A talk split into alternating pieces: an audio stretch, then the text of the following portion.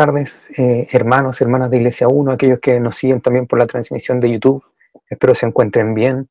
Seguimos en nuestra serie Santos, estudiando el libro de Levítico.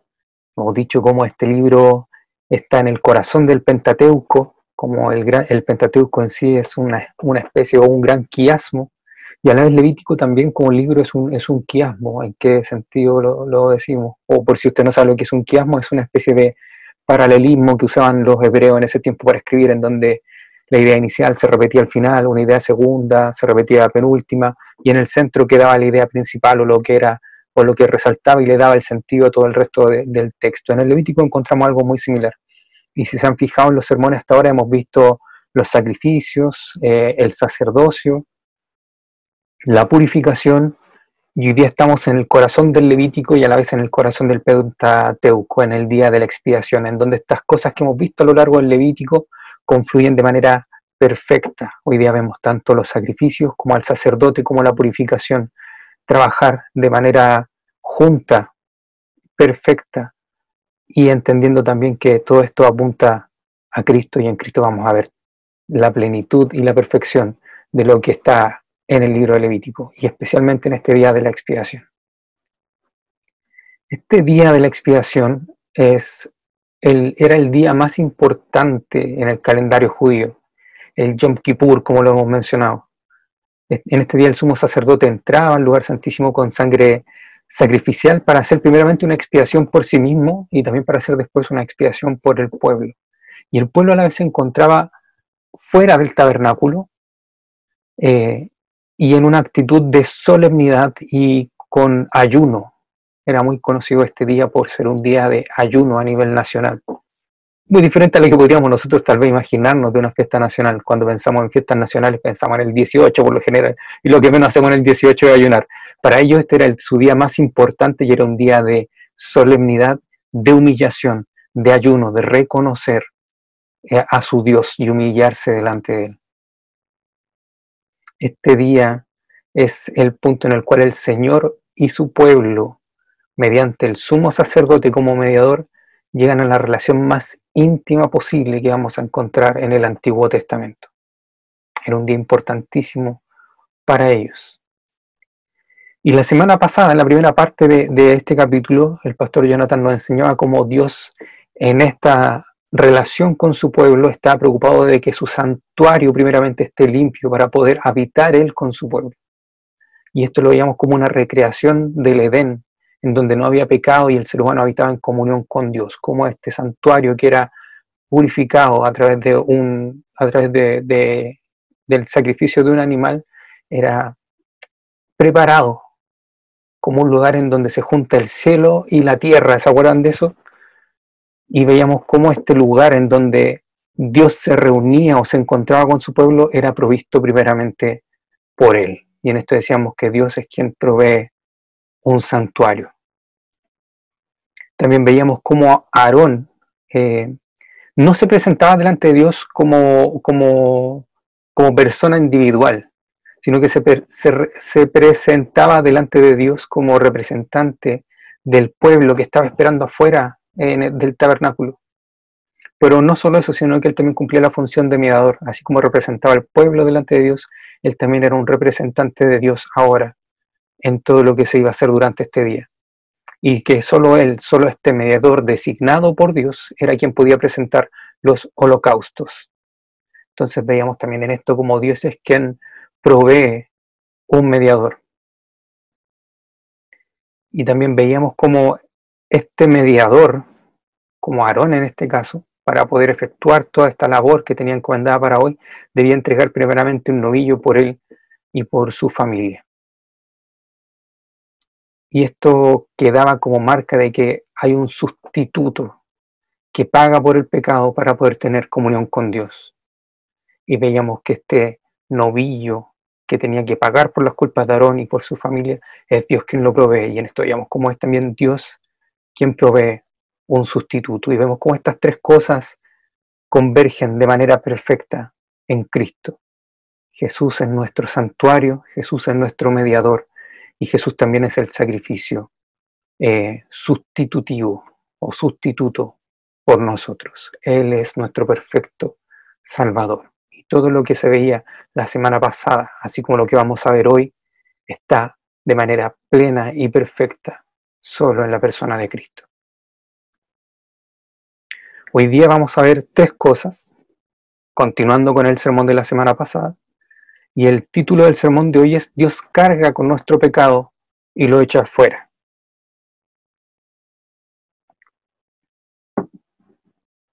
Lo primero que vamos a ver va del versículo 20 al 25 y es que Cristo paga y destierra nuestro pecado.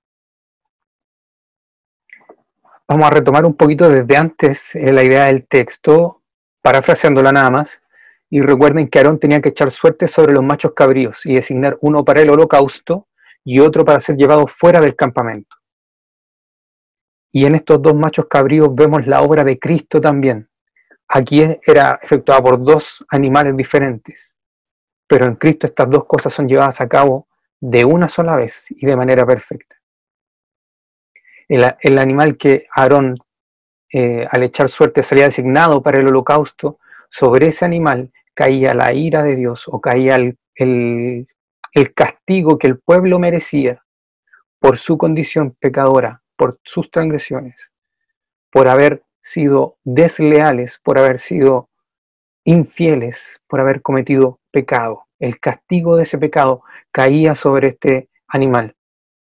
Pero sobre el otro animal Aarón hacía un acto particular.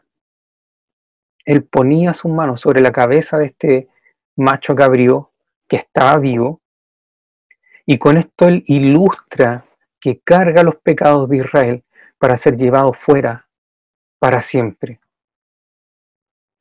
Dice el versículo 17 que él confesará entonces todas las iniquidades y transgresiones de los israelitas, cualquiera que fueran sus pecados. Y esta triple designación de iniquidades, transgresiones y pecados nos da a entender que era la totalidad de las maldades que el pueblo efectuaba. Iniquidades tiene el sentido de todas aquellas cosas que eran injustas, de aquellas, todas aquellas injusticias que el pueblo había llevado a cabo, es decir, todas aquellas cosas que ellos eh, de manera tal vez inconsciente, sin darse cuenta, habían cometido y eran contrarias a la revelación de Dios. La palabra transgresiones, por otro lado, tiene un sentido más activo.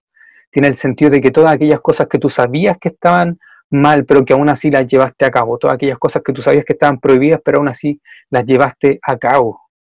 Entonces vemos aquí como la totalidad de la, de la pecaminosidad, la total de las transgresiones, de las iniquidades, o cualesquiera que hayan sido sus pecados, como dice el versículo 17, eran cargados sobre este macho cabrío eran puestas las manos sobre él, y todo esto era confesado y trans, eh, trasvasijado, transmitido, cargado por este macho cabrío. Y este macho cabrío era entonces tomado por una persona, quien lo llevaba fuera del campamento y lo dejaba libre para que él se perdiera en el desierto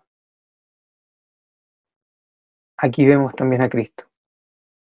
Como el macho cabrío fue enviado al desierto cargado con el pecado del pueblo, así Cristo murió fuera de Jerusalén por los pecados de su pueblo.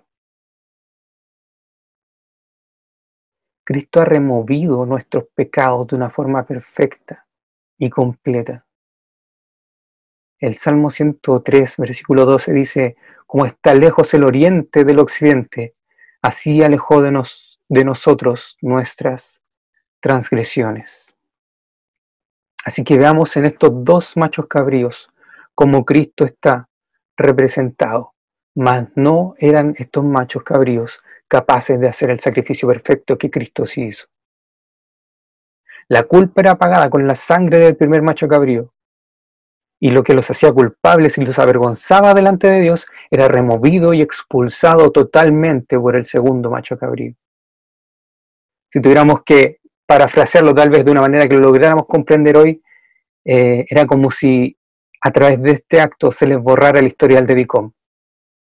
Imagínense que, o para quienes no saben lo que es DICOM, si hay alguien ahí, algún adolescente que no esté escuchando y no sabe lo que es DICOM, DICOM era antiguamente cuando alguien tenía muchas deudas pasaba a tener un historial crediticio que se, donde tú ibas a comprar aparecía ahí reflejado. Y si tú tenías una gran deuda, esto te aparecía ahí reflejado. Entonces, cuando querías comprar, por ejemplo, en una gran tienda, no te permitían comprar con crédito o sacar préstamos porque tú eras alguien que tenía una deuda muy grande que no había saldado.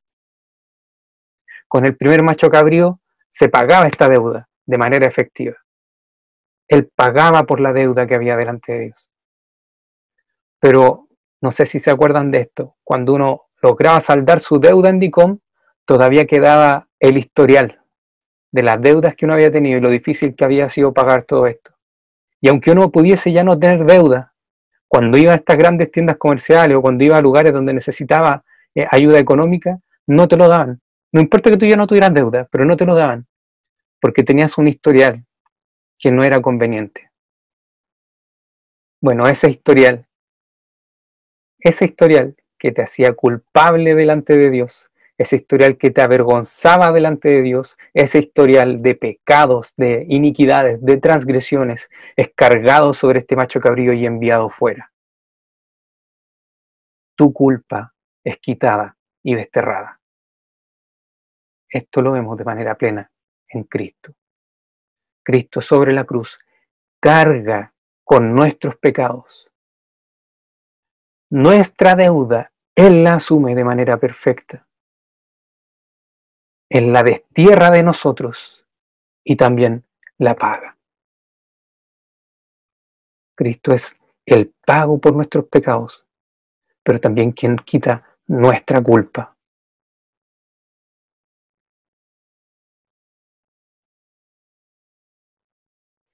Cuando Satanás venga a atormentarte con tu pecado, dile que es cierto, que todas aquellas cosas que te sacan cara son ciertas, pero que Cristo cargó con todo ello, lo llevó lejos y pagó con su sangre tu deuda y hoy ya no hay condenación para ti. El sacrificio de Cristo fue perfecto. Pagó con tu deuda y quitó tu culpa.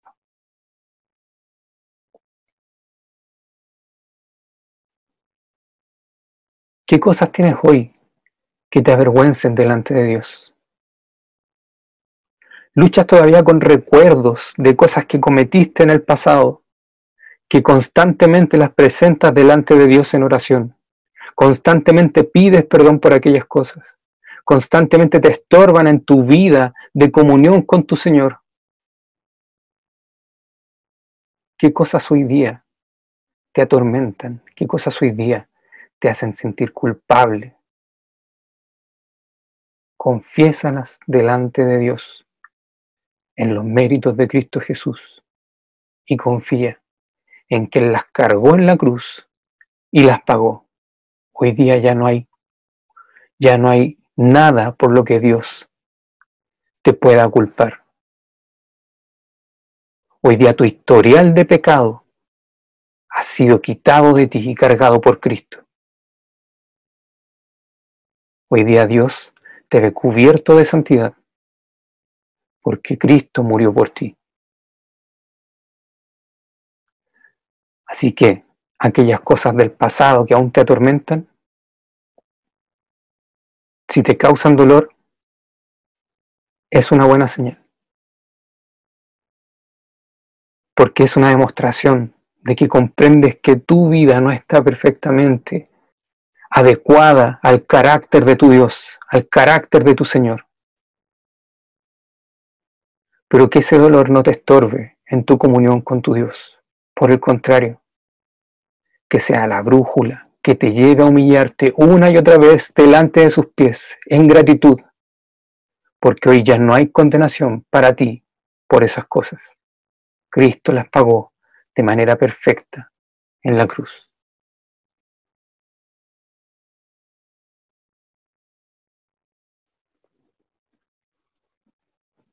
Cristo es el perfecto sacrificio por el perdón de nuestros pecados.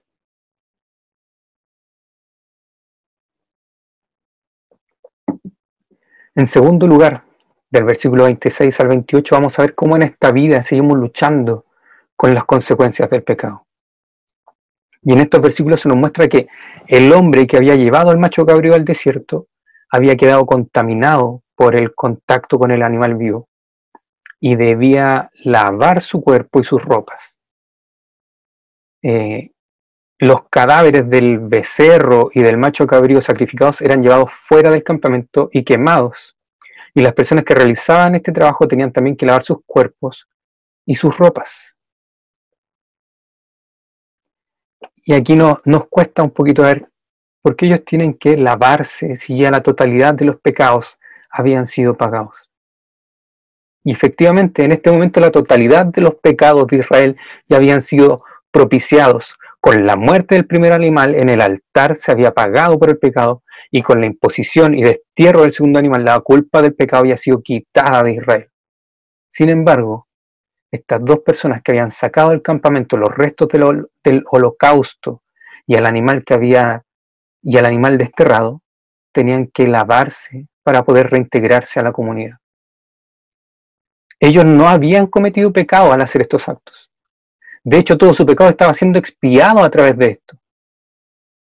Pero el haber estado en contacto con estos animales que representaban el pecado los obligaba a purificarse para participar de la plena adoración a Dios.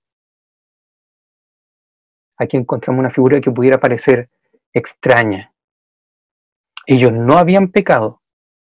De hecho, todos sus pecados habían sido pagados, pero aún así no estaban del todo limpios. Esto, mis queridos hermanos, mis queridas hermanas, es una figura de nuestra realidad hoy. Todos nuestros pecados fueron pagados y toda nuestra culpa fue desterrada por Cristo en la cruz. Pero aún así, en esta vida, no estamos del todo limpios. Seguimos luchando con las consecuencias del pecado.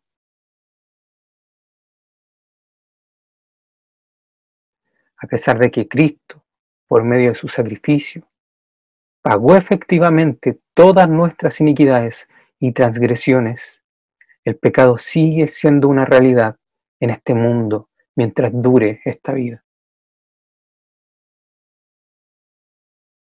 Así que hoy ya no hay condenación para nosotros porque estamos en Cristo Jesús pero en esta vida seguiremos luchando contra las consecuencias del pecado.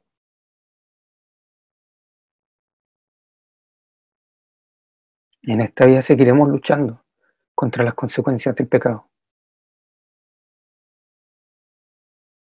Cada día, cada minuto que pasa, seguimos luchando en nuestro corazón, porque sabemos quién es Dios quién es nuestro Señor, quién es nuestro amo, quién es nuestro Rey. Pero aún así, como cargamos todavía con una naturaleza pecaminosa, luchamos para darle el lugar que a Él le corresponde y no reemplazarlo con cualquier otro ídolo. ¿Qué luchas estás teniendo hoy? ¿Contra qué pecado estás luchando? ¿Qué actitudes tuyas hoy día sabes que no son conforme a la palabra de Dios? ¿Qué rencores aún guardas en tu corazón?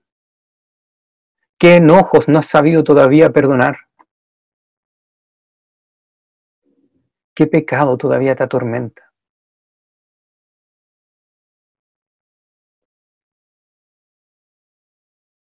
No creas que esto es porque el sacrificio de Cristo fue imperfecto.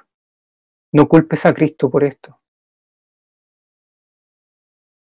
Porque todo aquello contra lo que luchas, todas aquellas cosas que hoy día te atormentan, todas aquellas cosas que hoy día te estorban en tu comunión con tu Rey, fueron cargadas y pagadas por Él. Pero todavía estamos en un mundo contaminado por el pecado. Y mientras estemos en esta vida, seguiremos luchando contra las consecuencias del pecado. Mas para nosotros hoy ya no hay condenación. Así que si logras reconocer en tu vida algún pecado con el que luchas, alguna actitud que no está conforme al carácter de Cristo, algún rencor que has anidado en tu corazón y que no has querido soltar, algún enojo, alguna eh, orgullo que te lleva a actuar de manera pecaminosa, entrégalo a los pies de Cristo, ponlo a los pies de Dios. Y deja que Él también tome el control sobre tu vida en todas las áreas de tu vida.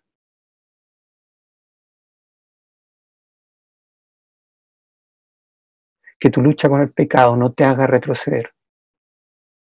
Que tu lucha con el pecado te haga buscar más de Dios. Te haga orarte. Te haga orar, arrodillarte. Buscar de Él. Humillarte delante de Él. Confía en que todo esto ya fue pagado por Él.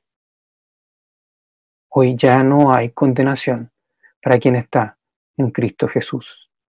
Búscale de corazón y entrega tus luchas a sus pies. ¿Contra qué está luchando hoy día? Cristo ya pagó por eso. Búscale. Búscale. Y en tercer lugar, eh, veremos que seremos completamente limpios y santos cuando Cristo vuelva.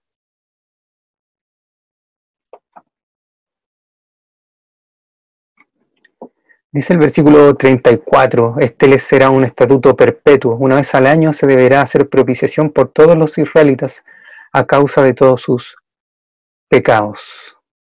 Vemos como en el final de este capítulo se deja ver que una de las debilidades de este sistema sacrificial del Levítico era que no podía eh, providenciar el perdón pleno y definitivo del pecador. Estos rituales tenían que ser repetidos periódicamente y un mediador humano que precisaba, necesitaba también de expiación por él primeramente, era necesario para declarar la gracia eh, absolvedora de Dios. Así que vemos cómo finalmente que ha implicado lo insuficiente del sistema levítico. A pesar de las ceremonias solemnes del día, queda claro que no lograba resolver el problema del pecado, pues se tenía que repetir una vez al año.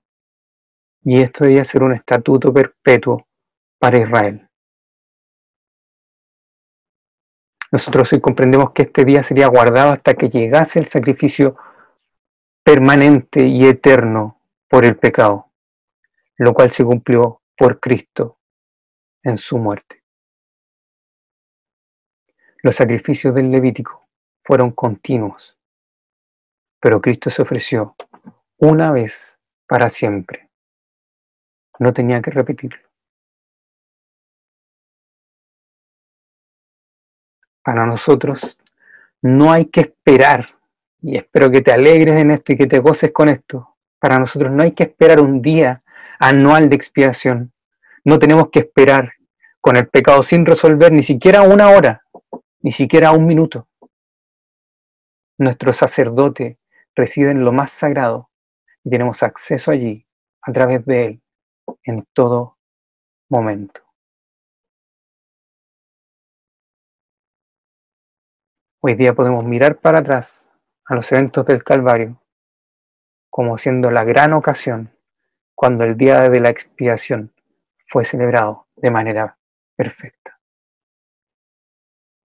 Seremos completamente limpios y santos cuando Cristo vuelva. Hoy día seguimos luchando con el pecado. Hoy día seguimos cargando con una naturaleza pecaminosa.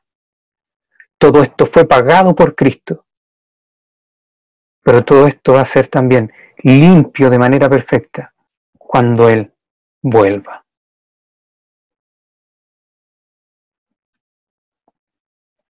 En la cruz, Cristo fue hecho pecado por nosotros. Mientras que Aarón se presentaba en aquel lugar con temor y temblor, a nosotros se nos invita a acercarnos a la presencia de Dios con confianza.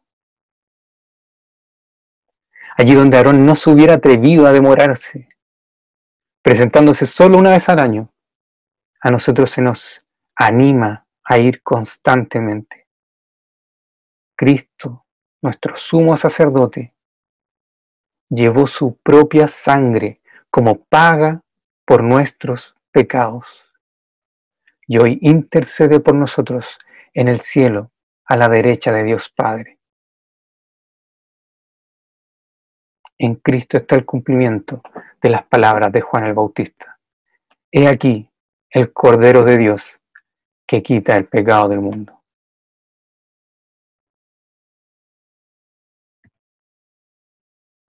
Si al día de hoy no has creído en Cristo como tu Señor y tu Salvador, te invito a que lo hagas. Él quitó tu culpa cargándola sobre la cruz y pagó por tu pecado de morir en tu lugar derramando su sangre. No importa lo que hayas hecho, no importa lo terrible de tu pecado, no importa lo grave de tu, de tu situación, en Cristo está el perdón y la vida eterna. La vida perfecta que tú no puedes llevar, Él la vivió por ti. Y la deuda que tú no puedes pagar, Él la pagó por ti, abriendo así las puertas de la salvación y del reino de Dios para ti.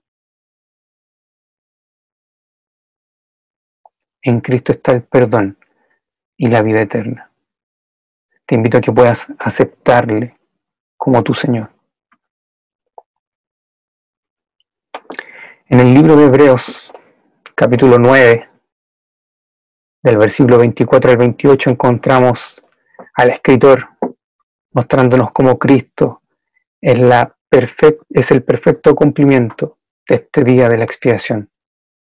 Dice la Biblia, Cristo no entró en un santuario hecho por manos humanas, simple copia del verdadero santuario, sino en el cielo mismo, para presentarse ahora de ante Dios en favor nuestro. Ni entró en el lugar para ofrecerse vez tras vez, como entra el sumo sacerdote en el lugar santísimo, cada año con sangre ajena. Si así fuera, Cristo habría tenido que sufrir muchas veces desde la creación del mundo. Al contrario, ahora, al final de los tiempos, se ha presentado una sola vez y para siempre a fin de acabar con el pecado mediante el sacrificio de sí mismo. Y así como está establecido que los seres humanos mueran una sola vez y después venga el juicio, también Cristo fue ofrecido en sacrificio una sola vez para quitar los pecados de muchos. Y aparecerá por segunda vez, ya no para cargar con pecado alguno, sino para traer salvación a quienes lo esperan. ¿Has creído tú en este Cristo? ¿Has creído en este Salvador? Si no lo has hecho, te invito a que lo hagas. Y si tú ya crees en Cristo como tu Señor, eres consciente de aquella íntima comunión que Cristo compró para ti.